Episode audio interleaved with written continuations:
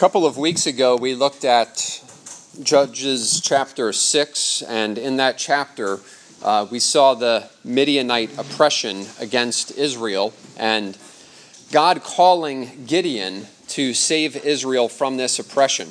And we looked at how unlikely a candidate Gideon was for this position.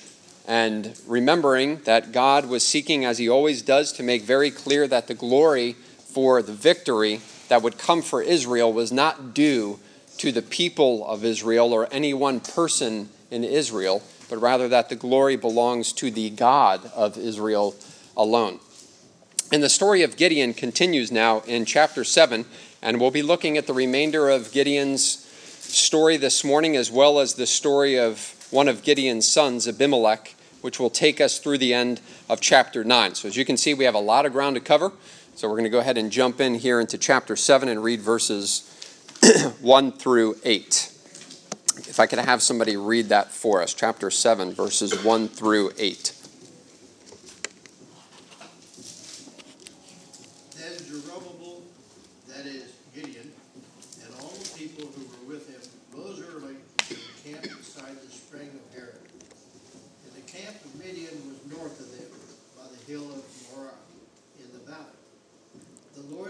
Gideon, The people with you are too many for me to give the Midianites into their hands, lest Israel boast over me, saying, My own hand has saved me. Now therefore, proclaim in the ears of the people, saying, Whoever is fearful and trembling, let him return home and hurry away from Mount Gilead. Then 22,000 of the people returned, and 10,000 remained. And the Lord said to Gideon, The people are still too many. Take them down to the water, and I will test them for you there. And any one of whom I say to you, This one shall go with you, shall go with you. And any one of whom I say to you, This one shall not go with you, shall not go. So he brought the people down to the water, and the Lord said to Gideon, Everyone who laps the water with his tongue as a dog laps, you shall set by himself, you shall set by himself. Likewise, everyone who kneels down to, to drink, and the number of those who lapped, putting their hands to their mouths, was three hundred men. But all the rest of the people knelt down to drink water. And the Lord said to Gideon, With the three hundred men who lapped, I will save you and give the Midianites into your hand, and let all the others go every man to his so the people took provisions in their hands and their trumpets, and he sent all the rest of, the, of Israel, every man to his tent, but retained the three hundred men. And the camp of Midian was below him in the valley. Okay, thanks, Stacy. So, looking on your outline, outline there, the first point there is the necessity of weakness. And what we see in this section is the Lord making sure that verse 2 does not happen. Okay, verse 2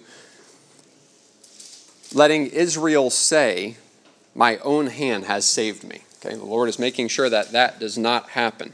That Israel doesn't have any ground for boasting before the Lord because of the victory that He's about to win for them. So, you know, we, we see this all throughout Scripture that God is passionate for His glory and that He will not give His glory to another. And so He starts by taking Gideon's army from 32,000 down to 10,000. Now, later on in the narrative, we're going to see that the Midianite army was probably upwards of about 135,000. Okay? So you're starting with 32,000 versus 135,000 already, right? So you're about one to four or so, and then God says, too many. Cuts it down, 22,000 go home. Now he's down to 10,000. And you can probably imagine Gideon struggling with this as he's trying to think through okay, we're at a disadvantage already, and now we're really at a disadvantage. What is the Lord doing? There goes two thirds of my army just went home, right? But at least I still have 10,000 left, right? Well, nope, that's still too many. So God brings forth another test and reduces the army from 10,000 to 300 men. So when you do the math there, from the 32,000, 99.99% of your original army is gone. and you're left with the 300 men. Now, I don't know if you've heard this story before or uh, you've thought through it, but some have sought to see this as the Lord cutting away the dross of Gideon's army and bringing out the pure gold of the men who remained, these 300 men. But I don't think that's the right interpretation, and here's, here's why. Would there not be more ground for boasting and not less among the 300 men if because of their strength and courage, if because they are the cream of the crop, they defeated the Midianite army? I, I think about my own self having played sports a lot throughout my life. And when you come to that position where there's an odd number of people who say, all right, you know what, listen, us, the, the two of us will take on the seven of you. That didn't provide, provide less grounds for boasting if those two won over those seven. It was like we beat you and we were outnumbered by, you know, five, right? So there's there's that mindset there. And I think the rest of the narrative speaks to that interpretation as well. That this wasn't God just removing it all. Now I've got the 300 best men here to do this. Um, Dale Davis, in his commentary, I think did a really good job of. Some have looked at this. Well, the way that they drank the water shows that these were the guys, but you have to read into that in order to come to that understanding that these were the, the warriors who were keeping their head up, looking out for the enemy, and, and everything like that. So I, I don't think that God was reducing these guys to just bring out the cream of the crop and bring the 300 best men to, to Gideon. Rather, I think what the point that the Lord is making here is again to display the inadequacy of man in order to magnify the adequacy of God. To make it clear to Gideon and to these men this is Yahweh's victory the Lord is going to do this. And like I said later on in this text, especially when we see how they went into battle and what they went into battle with, I think makes it even more clear for us that these, these men knew this is the Lord's the Lord's doing.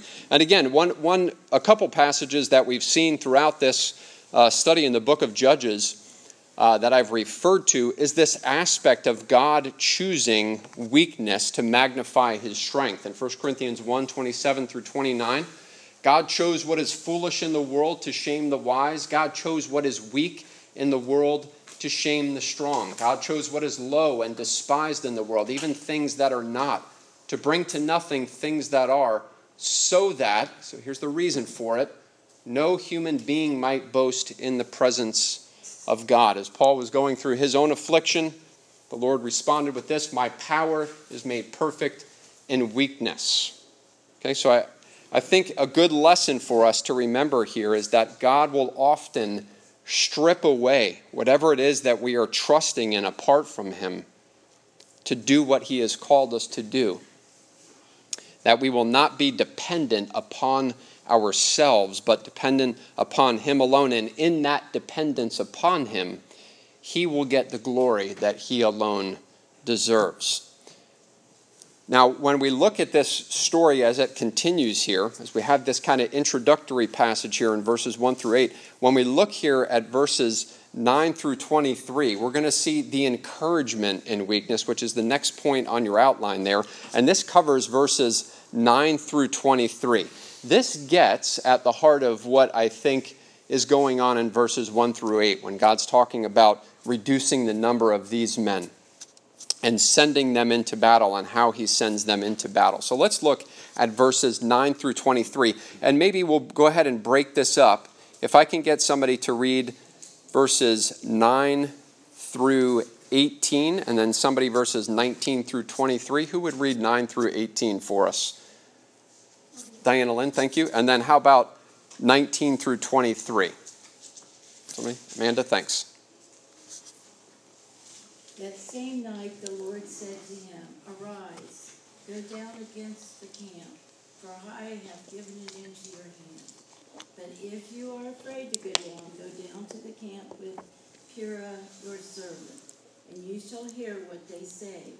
And afterward your hand shall be strengthened to go down against the camp. Then he went down with Purah, his servant, to the outpost of the armed men who were in the camp. And the Midianites and the Amalekites and all the people of the east lay along the valley like locusts in abundance, and their camels were without number as the sand that is on the seashore in abundance. When Gideon came, behold, a man was telling a dream to his comrade, and he said, Behold, I dreamed a dream, and behold, a cake of barley bread tumbled into the camp of Midian and came to the tent and struck it so that it fell and turned it upside down so that the tent lay flat. And his comrade answered, This is no other than the sword of Gideon, the son of Joash, a man of Israel. God has given into his hand Midian and all the camp. As soon as Gideon heard the telling of the dream and its interpretation, he worshipped. And he returned to the camp of Israel and said, Arise, for the Lord has given the host of Midian into your hand. And he divided the three hundred men into three companies, and put trumpets in the hands of all of them, and empty jars with torches inside the jars. And he said to them, Look at me, and do likewise. When I come to the outskirts of the camp, do as I do. When I blow the trumpet, I and all who are with me, then blow the trumpets also on every side of all the camp and shout for the Lord and for Gideon. So Gideon and the hundred men who were with him came to the outskirts of the camp at the beginning of the middle watch, when they had just posted the watch. And they blew the trumpets and smashed the pitchers that were in their hands. When the three companies blew the trumpets and broke the pitchers, they held the torches in their left hands and the trumpets in their right hands for blowing and cried, A sword for the Lord and for Gideon. And each stood in his place around the camp, and all the army ran, crying out as they fled. And when they blew three hundred trumpets, the Lord set the sword of one against another, even throughout the whole army. And the army fled as far as Beth Shittah toward Zererah, as far as the edge of Abel Meholah by Tabbath. And the men of Israel were summoned from Naphtali and Asher and all Manasseh, and they pursued Midian. Okay, good, thanks. So here, what we see at the very outset, as well as another compassionate display of the condescension by our Lord. Notice in verse 9 that he gives Gideon a command to go down against the camp of the Midianites. But notice this also, he also gives him the opportunity to still his trembling, fearful heart and to strengthen his weak hands. Right? So Gideon takes him up on this offer, so we know he was indeed fearful. He said, If you're fearful, but if you're fearful, go ahead and take Purah with you. And what does he do? He takes Purah. He's like, Yeah, I am, I am fearful going into this, into this battle. Um, and sure enough, what we see happen is the word that the Lord causes Gideon to hear is a word that does strengthen his hands and causes him to worship the Lord and to move forward into battle. And you know what we can see there is God knows that as his servants, we are often weak and fearful, and he deals with us compassionately in order to reorient our hearts. He turns us back constantly to his word in order to strengthen us. I think we see this a good example of this in 1 Thessalonians, where there was some confusion going on there uh, about the return of Christ and those who had died and what happened to them and, and so on and so forth. And what you have Paul saying there at 1 Thessalonians chapter 4 verse 18 is he says therefore encourage one another with these words. Okay, in other words, the word of God is coming and it's reorienting their minds and it's bringing clarity to their situation and it's strengthening their hearts. And then you see the same thing in chapter 5 in 1 Thessalonians 5 verse 11, where it says the same thing encourage one another with these words. So, this is the way that God works, is to bring encouragement to our hearts through his words as he condescends to us in his in his weakness. So the word of God is meant to be the means by which our hearts are strengthened, right? Gideon's not, hey, just look within, Gideon, you know, suck it up, man. Let's go. We're going into battle. It's no, look away from yourself, Gideon. Look to the Lord. He is your your strength. So it's it's countercultural, right? The, the culture is constantly telling you, hey, look within, find your strength within. You can be all that you want to be. And God's saying, look to me. I will give you the encouragement and the strength you need to do the tasks that you need to do. Another passage that kind of speaks to that end is in Isaiah chapter 50. I'm just going to turn there real quick and, and read it. Uh, you can turn there if you would like, but Isaiah 50, uh, verse 4, where Isaiah testifies and says this The Lord has given me the tongue of those who are taught. And then here's the reason for it that I may know how to sustain with a word him who is weary. Isn't that a great passage? That I may know how to sustain with a word him who is weary. And then he says, Morning by morning he, he awakens. He awakens my ear to hear as those who are taught. Right? So Isaiah was seeing that same mindset. The Lord's given me his words to sustain with a word him who is weary. And that's the power of the word of God, right? You see that in the case with Gideon. Gideon, go listen to what these men are saying and be strengthened by what I'm going to allow you to hear. So the word of God sustains the weary, just like Gideon. And indeed it did. Notice that the promise of the Lord came true. He said, it, You will be strengthened by it. And sure enough, what happened? Gideon was strengthened by it. Right? So we do well to listen, listen to the Lord. And then in the rest of that section, in verses 16 through 23, you have this victory report of Gideon and his men. And, and it's really, to me, evidence for us that the Lord dwindled down Gideon's army to 300 in order to make certain that they knew that this was the Lord's doing and that he alone would get the glory. If you notice here, the Israelite army is told to carry a few things into battle. They take the trumpet, they take the jar or the pitcher, and they take a torch. Now, something seems to be missing to me here if you're going into battle. A sword. You think that would be a good thing to take into, into battle? Right? And so, what we see here in verses 20 through 22, take a look at this again, verses 20 through 22. Then the three companies blew the trumpets and broke the jars. They held in their left hands the, tor- the torches, and in their right hands the trumpets to blow. And they cried out, A sword for the Lord and for Gideon. They don't have any swords. Okay, but watch what happens. Every man stood in his place around the camp, and all the army ran. They cried out and fled. When they blew the 300 trumpets, watch this the Lord set every man's sword against his comrade and against all the army. And the army fled as far as Beth Shittah towards Zererah, as far as the border of Abel Meholah by Tabbath. Right? So you see this display. It's the Lord who takes the enemy's swords and uses them against themselves.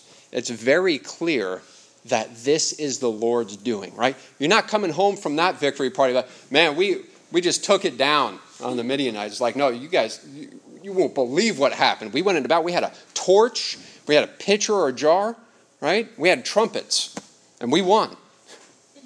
Glory to God. And so I think the Lord is making clear, as He does throughout the rest of the scriptures, that this is the Lord's doing and all the glory belongs to Him. And it should encourage us greatly in how we live our lives and in our ministry before the Lord.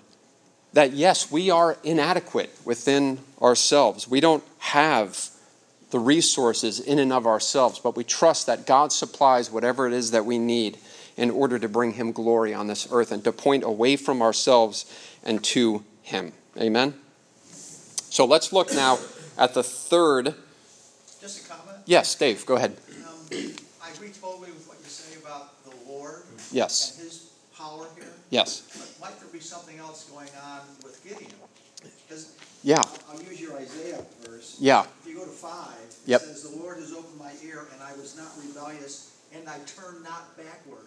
But the whole story of Gideon from the beginning, when Yeah. he's fearful about what's going on, he's Yeah. fearful of, the- of, of his friends. Yeah, He, he has to do the, the fleece. yeah. That's basically a progression. He's not, he's not learning anything. Right, right, And yeah. he- I- And in fact, if you go to the end of the story, when he builds the ephod. Yes. And he whoremongers uh, ideologically after other gods. Yes, It's a downward spiral. And It if you is. look at that in the whole, con- the whole context of Judges, yes, I mean, starting probably about four or five with Deborah, everything is downhill. yes. Everything's going downhill. Yep, And in fact, Gideon's not remembering what the Lord taught him. right. And he continues to basically show fear and weakness. Yes, he does. Yeah, no question. Yeah, we're going to get to that as well, and that, especially with the ephod and, and looking at that. But yeah, great, great point. Um, the Lord is magnifying, magnifying himself in the, in the weakness of, of men and in, in disobedience, certainly. So let's take a look here at the, the third point on our outline, which is the cause of weakness. And this begins in chapter 7, verse 24, and it runs through chapter 8, verse 21. So there's a pretty lengthy section here. So let's break this up again. If I can have somebody read Judges 7, 24 through 8, 3. Who would take that section? 724 through 8, 3. Jay, thank you. And then 8, 4 through 817. Who could read that? 8 4 through 817? Anybody? Dave? Okay. And then the last section there would be 18 through 21. Who could take that? Anybody? All right, I'll read it. Okay. All right, Amanda, thanks. Okay. Go ahead, Jay.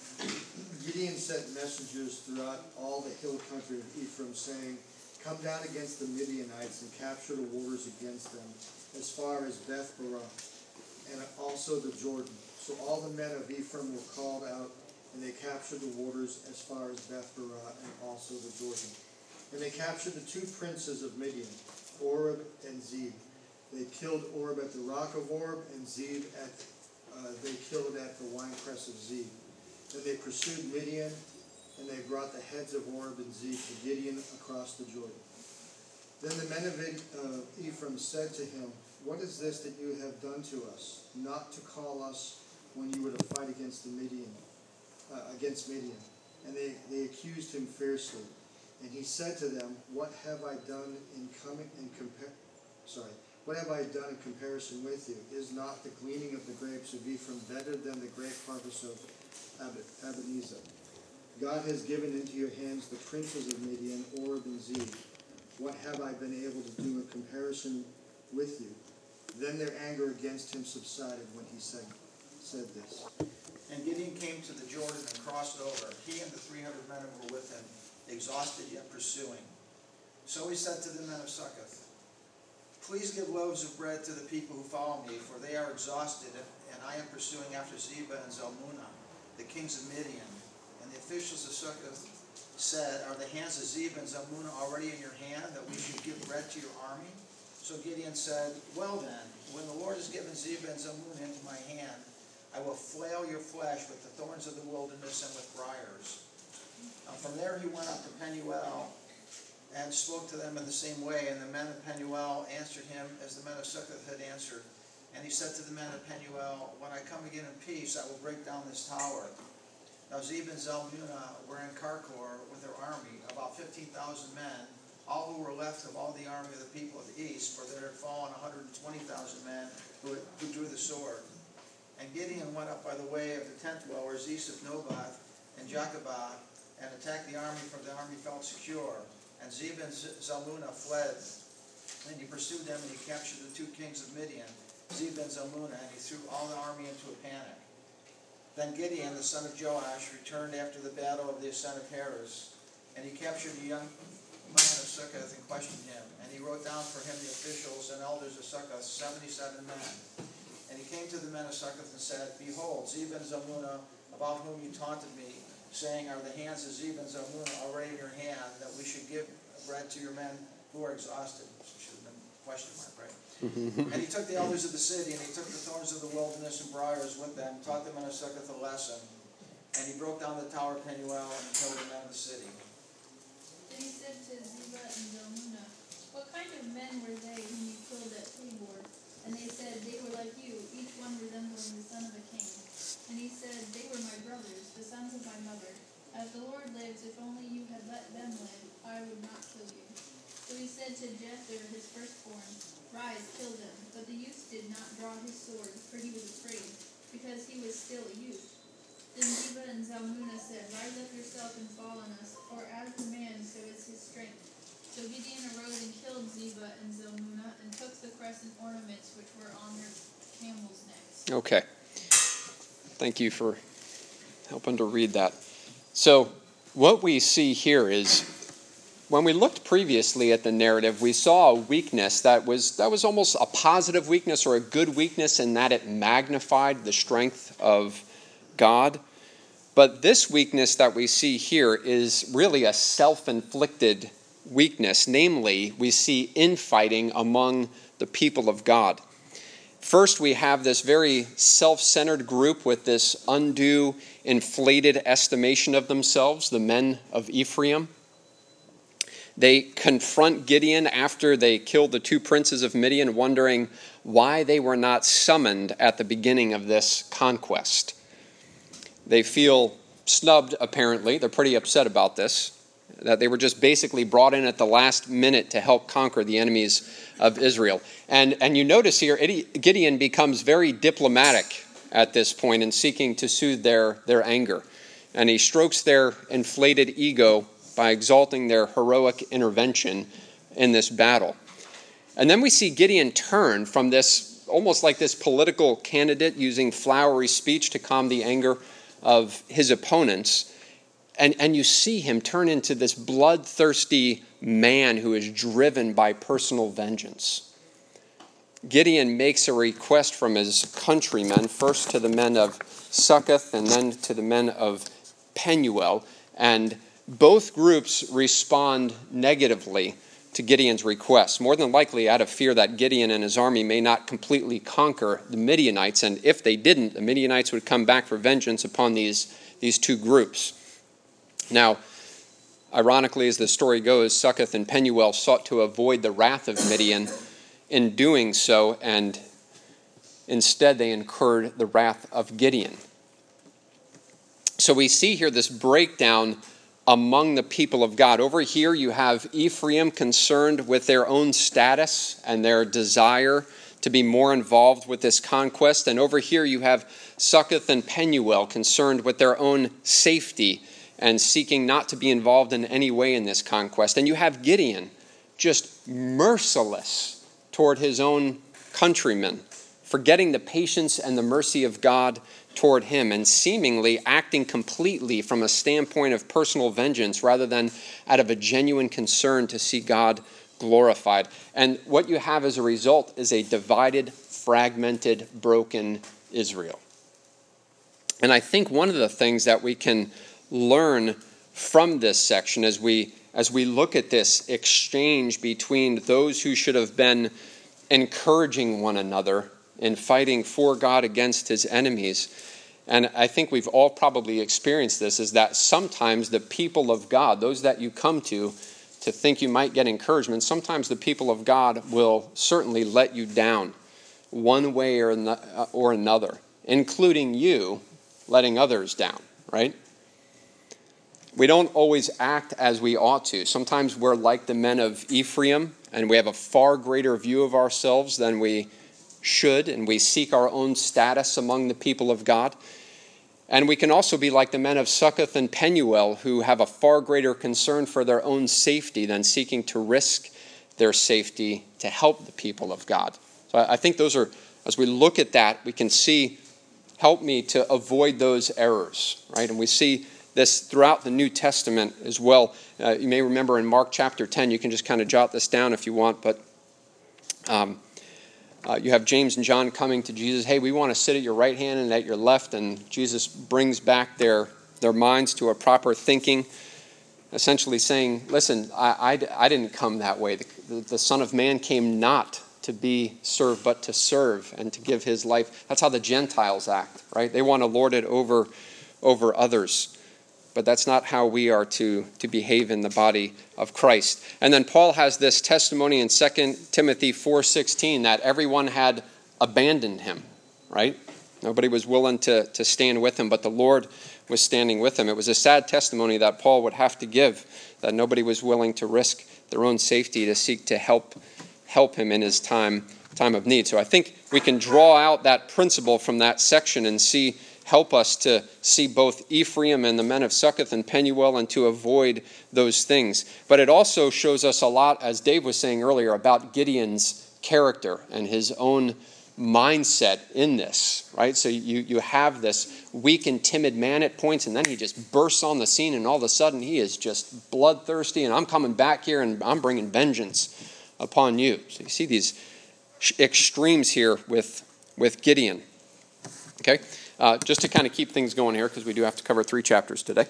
Uh, moving on to this next point here, number four on your outline is what we see in verses 22 through 32 is disappointing leadership and tragic loss. Disappointing leadership and tragic loss. So let's go ahead and read verses 22 through 32. If somebody can read that for us 22 through 32.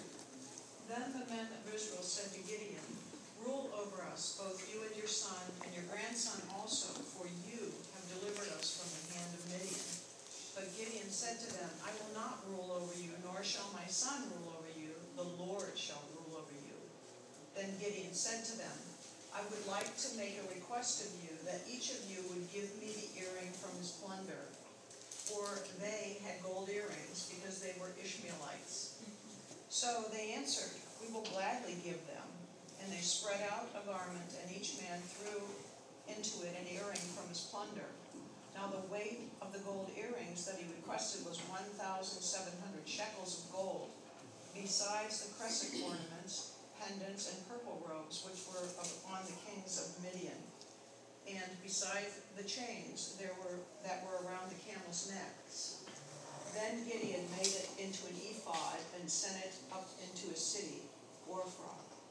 And all Israel played the harlot with it there. It became a snare to Gideon and to his house. Thus Midian was subdued before the children of Israel, so that they lifted their heads no more, and the country was quiet for forty years in the days of Gideon. Then Jerubbaal, the son of Joash, went and dwelt in his own house. Gideon had seven, 70 sons who were his offspring, for he had many wives. And his concubine, who was in Shechem, also bore him a son, whose name he called Abimelech. Now Gideon, the son of Joash, died at a good old age and was buried in the tomb of Joash's father in Ophrah of the Abiezrites. Okay, thank you. Let's see. So, what we see in the beginning of this section here is the people want Gideon to kind of set up a dynasty, starting with himself and then his son and then his grandson. And the reason that they want this is because, as they say, Gideon has saved them from the hand of Midian. It should be noted here that the people's praise is certainly misplaced, right?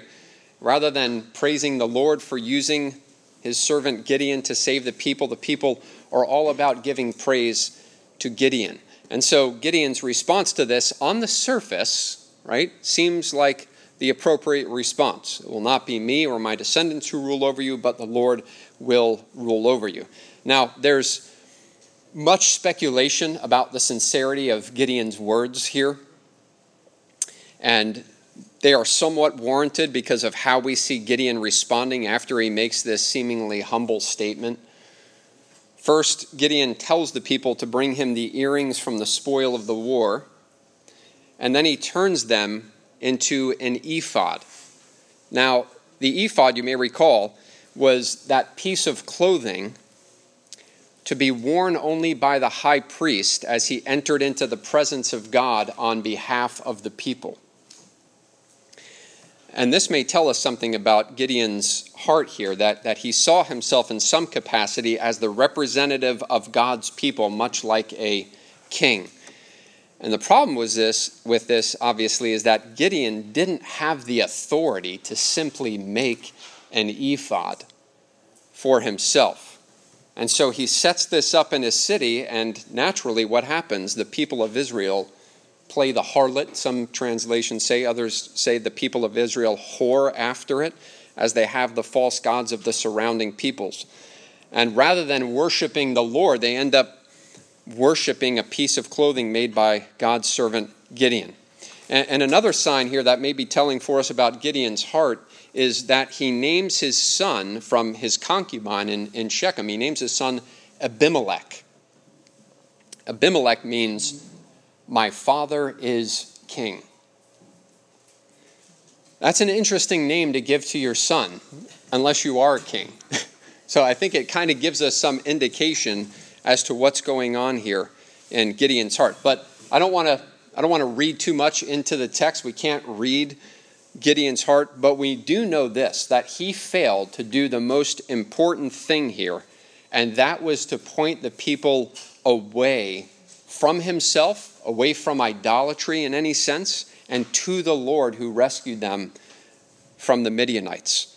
And I think one massive point of application that we can learn from this as Gideon was a leader in some sense, the servant of God.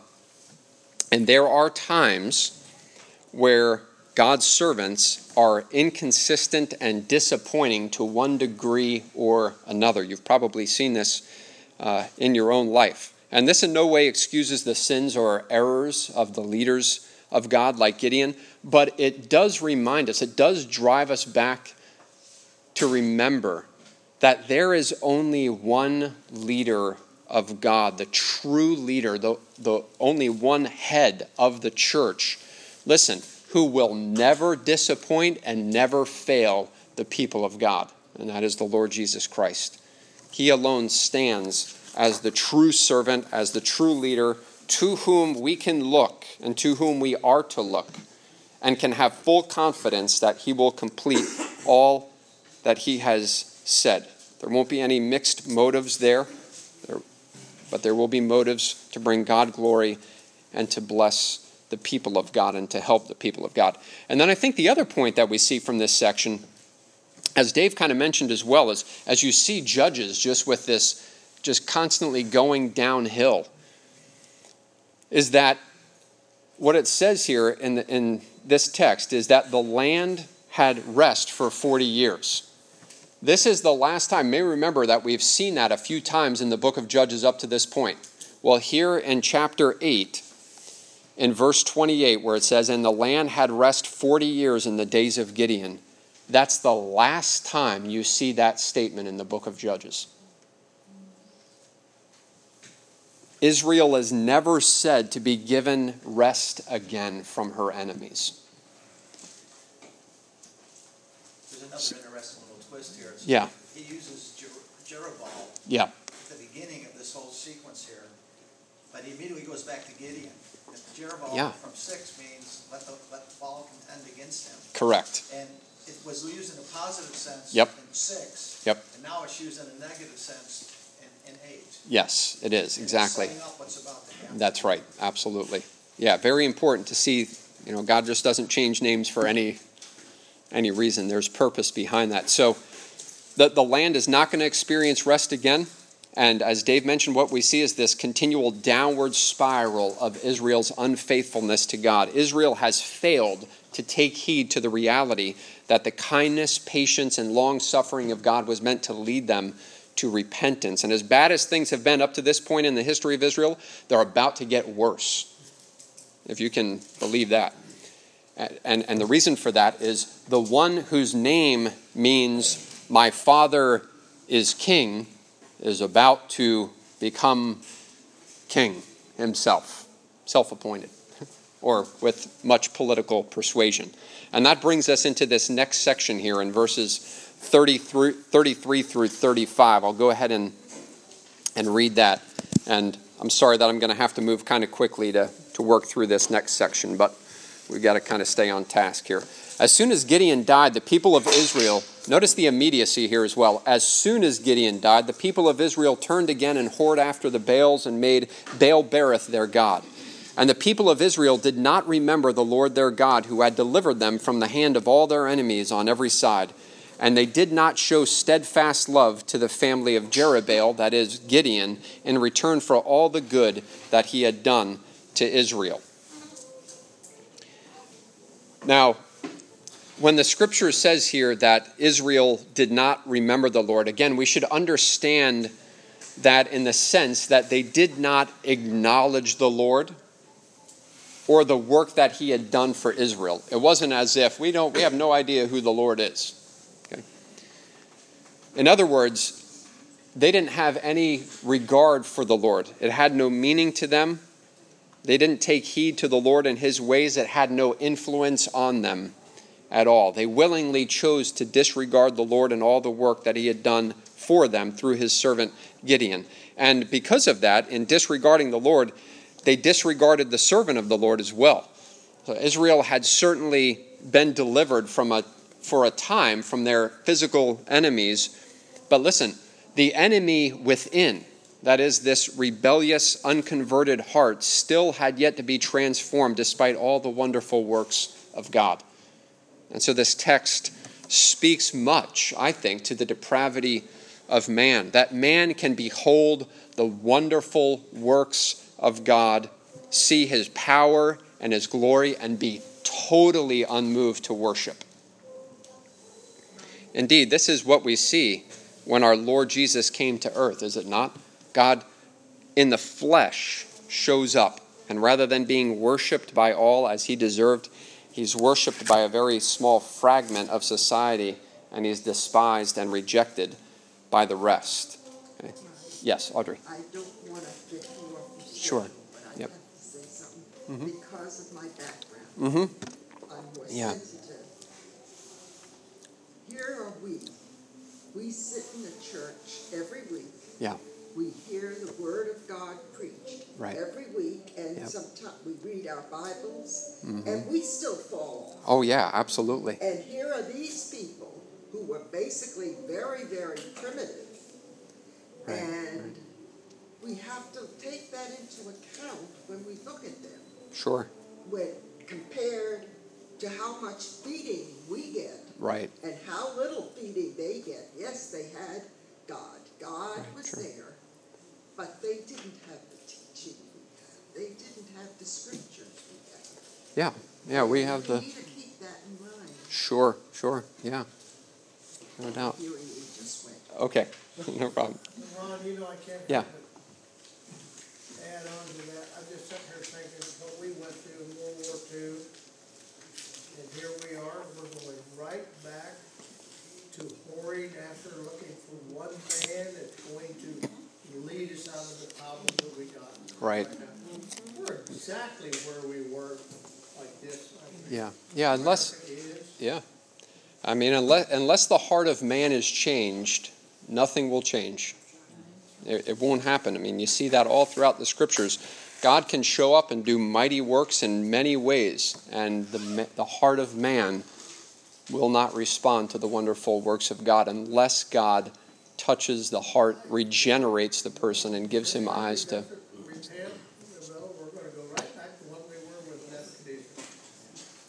Yeah, we're definitely, uh, yeah, we're, we. That's that's what idolatry is. You look away from God to something else, and uh, we're idolatrous by nature. And even as as believers, we're constantly warring against various idols that challenge and call for our worship uh, to turn away from from God. So uh, yeah, there's no there, there's much to learn in this. I don't want to distance ourselves from this as if, hey, we've got it all figured out. I mean, we, we see ourselves in this and that we just have hearts at times that, that turn away uh, from the Lord. As the, as the hymn says, we're prone to wander. Lord, I feel it. You know, prone to leave the God I love. Tim. Who's this Baal Berith God that they've chosen to serve? Yeah, I don't know definitively, other than within the system of Baal worship and Ashtoreth wor- worship, dealing with agriculture and crops and fertility. Another god in that sect, so to speak, but it doesn't definitively nail it down for us. In my studies, I didn't come across that gave anything indicative other than the reality that just another one of the gods in the midst of that system of crop, fertility, land, land worship. Berith usually is Hebrew for covenant. Mm-hmm. You find it right at the beginning of Genesis. Yeah. So this is a God they've made covenant with. Gotcha. Baal Yeah. Yeah. So yeah, another display of their idolatry, you know, towards towards him. Okay, well here's what we're do. Actually, one thing, Yeah, go ahead. I think we should also overlook the huge sin of polygamy. Right. Yeah. Fell into. Yes. And he had, not only that, but he had another illicit relationship which produced Abimelech. Right. And to tie in with what was said earlier uh, about our own country, uh, polygamy is not far off. We are already losing the principle of marriage. More people are living together than are married at this point in time, and Yeah. we're falling into falling into more and more and more sin Right. of every type. Right. So this shouldn't surprise us. No, it shouldn't. You know, and I think there's at, at times we have to be careful that we don't put undue expectation upon the government. The government was never meant to be the means by which the country was changed in that sense. It is the, the, the church's job is to preach the gospel, not the government's job. The government's job, so we have to make sure that we keep that in its proper, its proper context. In Romans 13, the, say, say that again?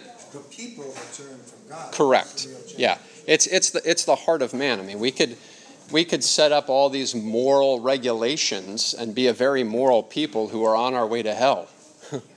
you know, unless the heart of man is changed, you know. So so revolution in our in our country is not going to begin in the government. It's going to begin in the pulpits of the churches where the word of God is preached. So we have to we have to get back to that, and that's what these people needed was to bow to the uh, to the word of God as it is as it is given.